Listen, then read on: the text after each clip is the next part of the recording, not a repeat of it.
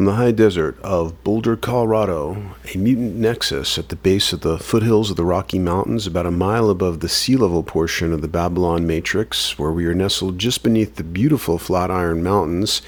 This is Jonathan Zap of zaporacle.com. Welcome to the podcast of How to Empower Evil. Keep talking about they.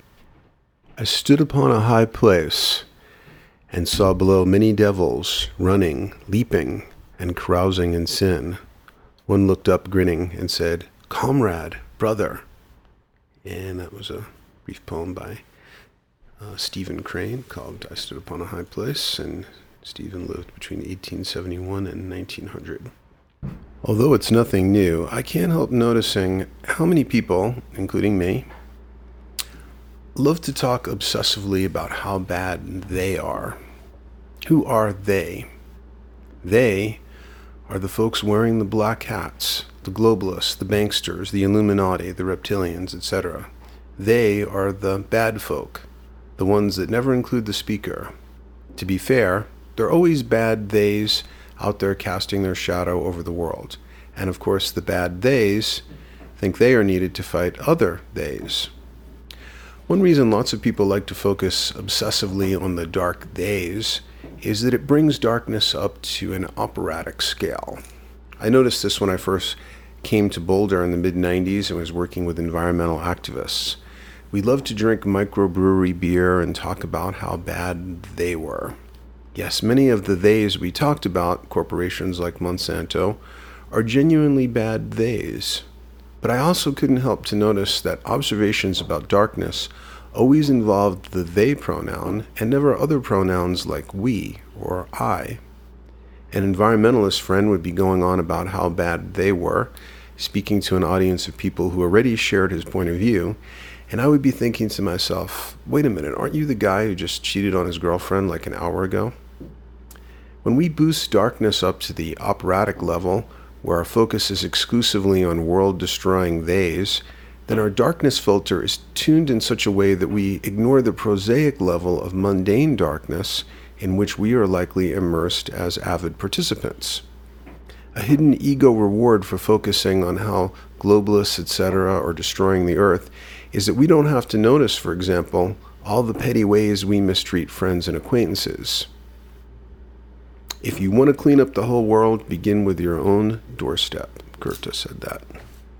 This is great advice, but actually, it's much easier for me to talk about how dirty the world is and how bad they are than to clean up my own doorstep. By focusing on grand scale darkness, I tune out the petty darkness I may be transacting at the same time.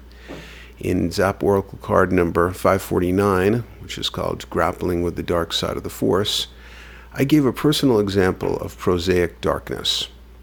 Here's a very mundane example of the dark side of the force. There's someone I'm intensely attracted to, but they're unavailable and or do not return the attraction. I feel a force in me that wants them to want me, wants them not to be who they are, but what I want them to be. I feel a force that doesn't want them to be free to choose what they want, unless it is also what I want, but that just wants them. There is a rage inside the force because it is not getting everything at once.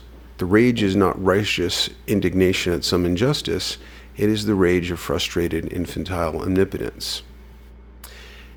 So, this is the kind of thing we may notice about ourselves if we aren't busy outsorting darkness to they. If I think that the Bush family are shape shifting reptilians that dine on live fetuses for breakfast, then it's beneath my notice that I am acting in a subtly manipulative way towards someone I'm attracted to, for example. If I actually want to do nothing about evil, then I keep focusing on what Stephen Covey called the circle of concern rather than what he called the circle of influence. The globalists are out there in the circle of concern and are unlikely to be influenced by my pontificating about them in the bar. How I treat my friends, how I relate to my body and psyche, however, are within my circle of influence. Changing what's within my circle of influence takes courage and will, and it's much easier to pontificate about the bad they in the circle of concern. Keeping track of my own darkness and compensating for its effects is enough to keep me busy from morning till night.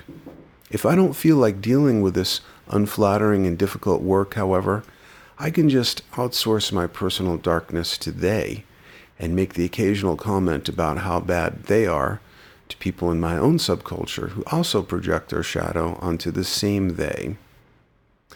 From the Wilhelm Baynes I Ching, hexagram 43. If evil is branded, it thinks of weapons, and if we do it the favor of fighting with it um, blow for blow, we lose in the end because we thus um, because we thus ourselves get entangled in hatred and passion. Therefore, it is important to begin at home, to be on guard in our own person against the faults we have branded. In this way, finding no opponent, the sharp edges of the weapons of evil become dulled. For the same reasons, we should not combat our own faults directly. As long as we wrestle with them, they continue victorious. Finally, the best way to fight evil is to make energetic progress in the good. Energetic progress in the good often involves dealing compassionately with our own personal darkness. As Jung said, and I'm paraphrasing from memory, if you want to help mankind, begin by removing your shadow from the world. When we don't deal with our own shadow, but instead talk about they, then we project our shadow out into the world where it empowers collective darkness. Sure, there are genuinely bad theys out there. And yes, we sometimes need to do something about them.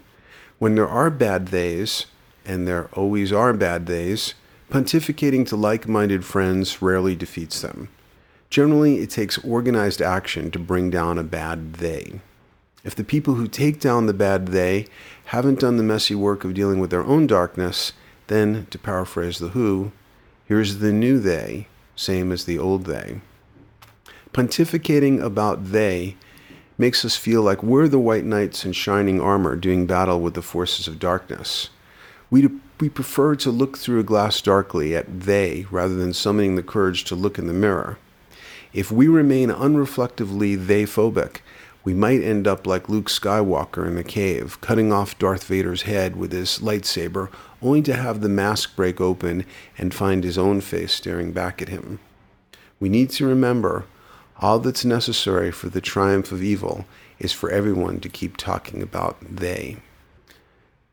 This is Jonathan Zap of zaporacle.com. Thanks for listening.